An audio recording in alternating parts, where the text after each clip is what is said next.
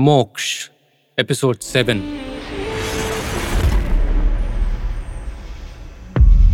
आपने पहले सुना कि हार्डी मंगरू के बेटे को बच्चों के कत्ल करने की वजह से बाल सुधार गृह भेजता है। फिर तहकीकात से थक कर जब वो घर आता है, तब पोस्टमैन उस पर हमला कर देता है, जिसकी वजह से हार्डी उसे गोली मार देता है।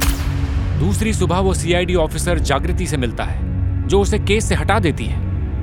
फिर हार्डी सस्पेंड होता है क्योंकि जख्मी पोस्टमैन ने उस पर एबडक्ट करके गोली मारने का इल्ज़ाम लगाया है। अब आगे। हार्डी एसपी को कॉल करता है पर वो उसका कॉल नहीं उठाता। वो एमएलए के पास जाता है। आइए सर। बात तो एसपी सर से करनी थी पर वो कॉल ही नहीं उठा रहे। मेरी बात हुई उनसे। हार्डी सर बैठिए। बेचैन होकर कुछ नहीं होना। आप सस्पेंड हैं ये मान लीजिए। पर मैंने उसे एबडक्ट नहीं किया। उल्टा उसने मुझ पर हमला किया। मैं गवाह हूँ सर इसका। मैं निकला और उसने हुजूर पर हमला किया। जग्गी एसपी सर लाइन पर हैं उनसे बात कर लो। जी जी हजूर। जी जी जी सर। हुजूर आप पिस्टल दे दीजिए। जीप ले जाकर थाने जाना होगा। माफ़ कीजिए एसपी साहब का हुक्म है। कोई बात नहीं। ये लो। ये रहा सरकारी कार्ड भी और ये रही बेल्ट। सस्पेंशन की फॉर्मेलिटीज पूरी हो गई? तुम जीप लेकर थाने जाओ जग्गी एमएलए सर मुझे घर छुड़वा देंगे।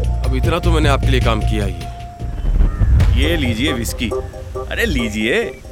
अब आप ड्यूटी पर नहीं रहे। मैंने तो कई मर्तबा पापा को बोला कि आपको बोले इंस्पेक्टर की सैलरी से हमारे यहाँ मैनेजर की सैलरी बढ़ी है। आपने तो हर धंधे में साथ भी दिया है। वाडिया सर भी आपकी मुरीद हैं। वाडिया साहब से लेकर सबकी यही उम्मीद है। पर मैं नहीं जुड़ पाऊँगा आपसे। खेती बाड़ी कुछ भी कर लूँगा। तो रिटायरमेंट के बाद किसान बनने का मूड है आपका? हम सबको आप काफ़ी काम के लगते हैं। वैसे एक बात पूछूँ नेहा जी से वाडिया साहब के थ्रू ही मिले थे ना आप? जी हाँ वो उनके यहाँ ही काम करती थी। लव मैरिज थी हमारी। सुना है एसपी साहब भी उन्हें प्यार करते थे। नेहा थी ही ऐसी किसी भी मर्द का दिल पिघल जाए पर उसने मुझे चुना था। फिर उनसे आपके दो बच्चे हुए और वो रातों रात गायब हो गई। अब दोनों बच्चे भी नहीं रहे। फिर ये केस आप काफ़ी स्ट्रांग हैं। क्या आप मुझे घर ड्रॉप करवा देंगे? अरे एक ड्रिंक पी कर एक पहाड़ी दूसरे के घर से जाएगा तो हमारी तो शौहरत धुल जाएगी। तीन चार तो लगानी पड़ेगी। ड्राइवर हाडी सर के लिए मेरी माजराटी निकाल लो। आपके कर्मचारी की जीप काफ़ी है। नहीं जान बचाई थी आपने। वो दिन कभी नहीं भूला मैं। पापा एहसान उतारना चाहते थे पर आपने ठुकरा दिया। एसपी की पोस्ट आपकी थी। वो हर मदद करने को तैयार थे। मुझे डलहाउजी नहीं छोड़ना था। इस जगह से प्यार है। आप यकीन नहीं मानेंगे पर मैं पूरी ज़िंदगी डलहाउजी के बाहर नहीं जा सका। या यूँ कहिए कि कभी जाने का मन ही नहीं हुआ। क्या? दिल्ली मुंबई? कहीं नहीं गए आप? जी नहीं कहीं नहीं। बस यूँ ही टीवी पर देख लेता हूँ मैं यहीं खुश हूँ। प्लीज़ मुझे घर ड्रॉप करा देंगे? जी सर एक बार मैनेजर के पोस्ट के बारे में सोचिएगा। मेरी तरफ़ से ना। है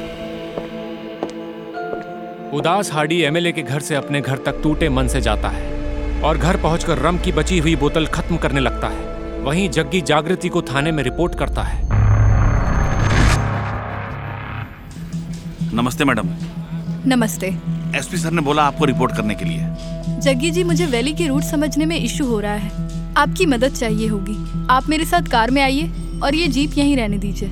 मैडम मैं आपकी गाड़ी ड्राइव करता हूँ। ओके। देखिए जग्गी जी हार्डी मुझे ठीक नहीं लगे। आप उन्हें काफ़ी करीब से जानते ही होंगे। उन्होंने कई गलतियाँ की हैं। वो गलतियाँ मैं नहीं कर सकती।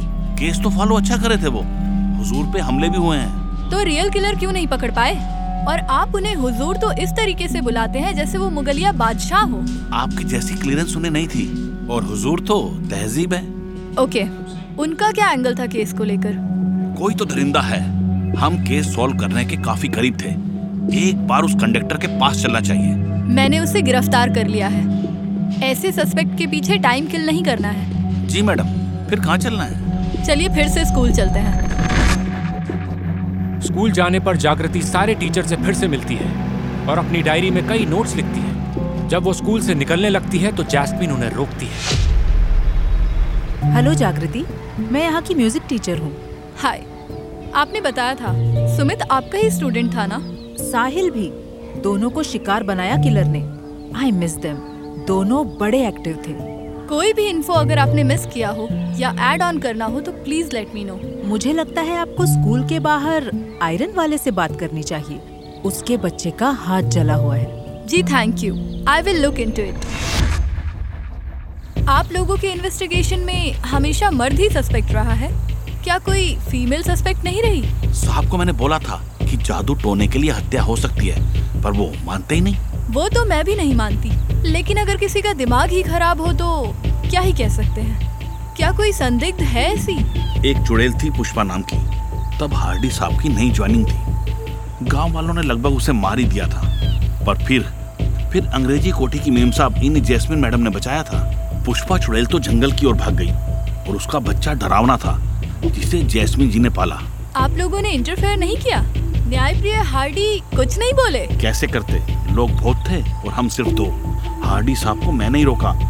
फिर गाँव वालों ने घेर लिया। वो तो भलाओ कोठी की मैम जैस्मिन जी का जिन्होंने रोका। और हार्डी साहब पर शक मत रखिए। घाटी में उनसे सबको हमदर्दी है। अब उनके साथ क्या हुआ था? उनकी बीवी नेहा जी के लापता होने के बाद सर ने अपने छोटे बेटे पिन्नू को सीढ़ी के पास बुलाया था। कैरोसिन का डिब्बा भी वहीं था। उस रात ठंड बहुत थी दो कंबल लपेटकर वहीं खाना भी खिलाया था। फिर वहीं वो रम पीकर सो गए। और पता नहीं कैसे सीढ़ी को हवा लगी और कब पिन्नू बाबू के कंबल में आग लगी और वो उसमें ही जलकर मर गए। हार्डी साहब बेसुध थे। उठे तो पिन्नू की राख मिली उन्हें।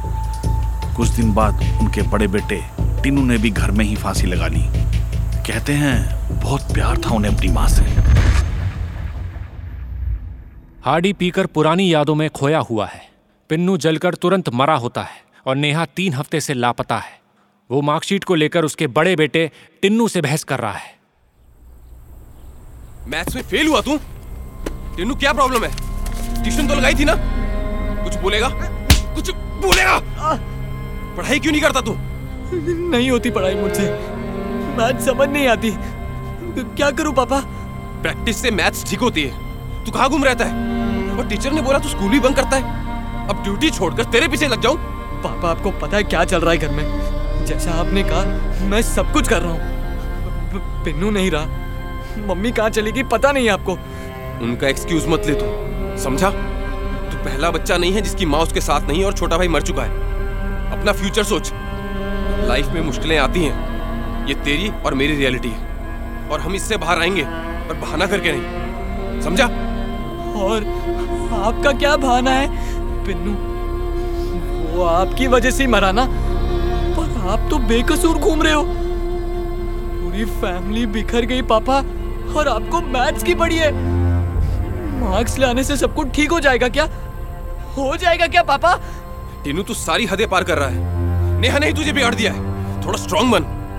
हाँ आप बहुत स्ट्रांग है। मैंने देखा ना आपने मम्मी के साथ क्या किया उस रात को? मैंने देख लिया था पापा। मम्मी कभी लौट के नहीं आएगी। आपने सबको मार दिया। मुझे भी मार दोगी। मार दो मुझे भी। देख टीनू तूने क्या देखा? मुझे बता। पापा पापा मुझे भी मारी दो। टीनू टीनू रुक। कहाँ भाग के जा रहा है? टिन्नू डर के दरवाज़ा बंद कर लेता है। हार्डी दरवाज़ा पीटता रह जाता है पर वो रोता रहता है और दरवाज़ा नहीं खोलता। टीनू टीनू बेटा देख देख देख टीनू बेटा दरवाज़ा खोल। टीनू बेटा दरवाज़ा खोल देख देख तूने जो भी देखा ना तूने जो भी देखा वो मैं समझा सकता हूँ तुझे। अच्छा सुन मेरी मजबूरी है। सोचा तुझे एक दिन बताऊँगा। दरवाज़ा खोल दे बेटा प्लीज़ दरवाज़ा खोल दे। सब खत्म हो गया पापा। खत्म हो गया पापा। अब क्या बचा? सब खत्म हो गया पापा। मैं और तू है ना टिन्नू? दोनों एक दूसरे का सहारा बनकर जिएँगे। दरवाज़ा खोल दे प्लीज़ बेटा। हाँ दरवाज़ा खोल दे। अच्छा तुझे जानना है ना क्यों? सॉरी हजूर देरी हो गई। चलिए थाने चलते हैं। हाँ चलो। परेशान लग रहे हैं हजूर? ओ, टिन्नू दरवाज़ा नहीं खोल रहा जग्गी। एक मिनट। टिन्नू मैं थाने जा रहा हूँ बेटा ओके? और हाँ आकर तेरा फेवरेट अचारी चिकन बनाऊँगा और पहाड़ी सीख कबाब भी ठीक है? देख बेटा मैं नाराज़ नहीं ओके? तू दूसरे टर्म में कोशिश करके अच्छे मार्क्स ले आना ओके बेटा? इस उम्र में बच्चे जिद करते हैं कोई नहीं ठीक हो जाएँगे। अरे टिन्नू बाबू खाना खा लेना हम लोग थाने जाकर आते हैं। जग्गी इधर हार्डी के जीवन में हुई सभी ट्रेजेडी को जागृति को बता रहा है। फिर हम जब लौटे तो टिन्नू बाबू ने दरवाज़ा नहीं खोला था। हमने दरवाज़ा खोला तो टिन्नू बाबू लटके हुए मिले। उन्होंने फांसी लगा ली थी। हार्डी हुजूर तो जैसे टूट गए। मैं भी उनके साथ बहुत रोया। कुछ समझ नहीं आ रहा था। आखिर हार्डी ने नेहा को क्यों मारा? ये सब जानने के बाद जागृति क्या करेगी? जानने के लिए सुनते रहिए हमारी audio series. Moksh.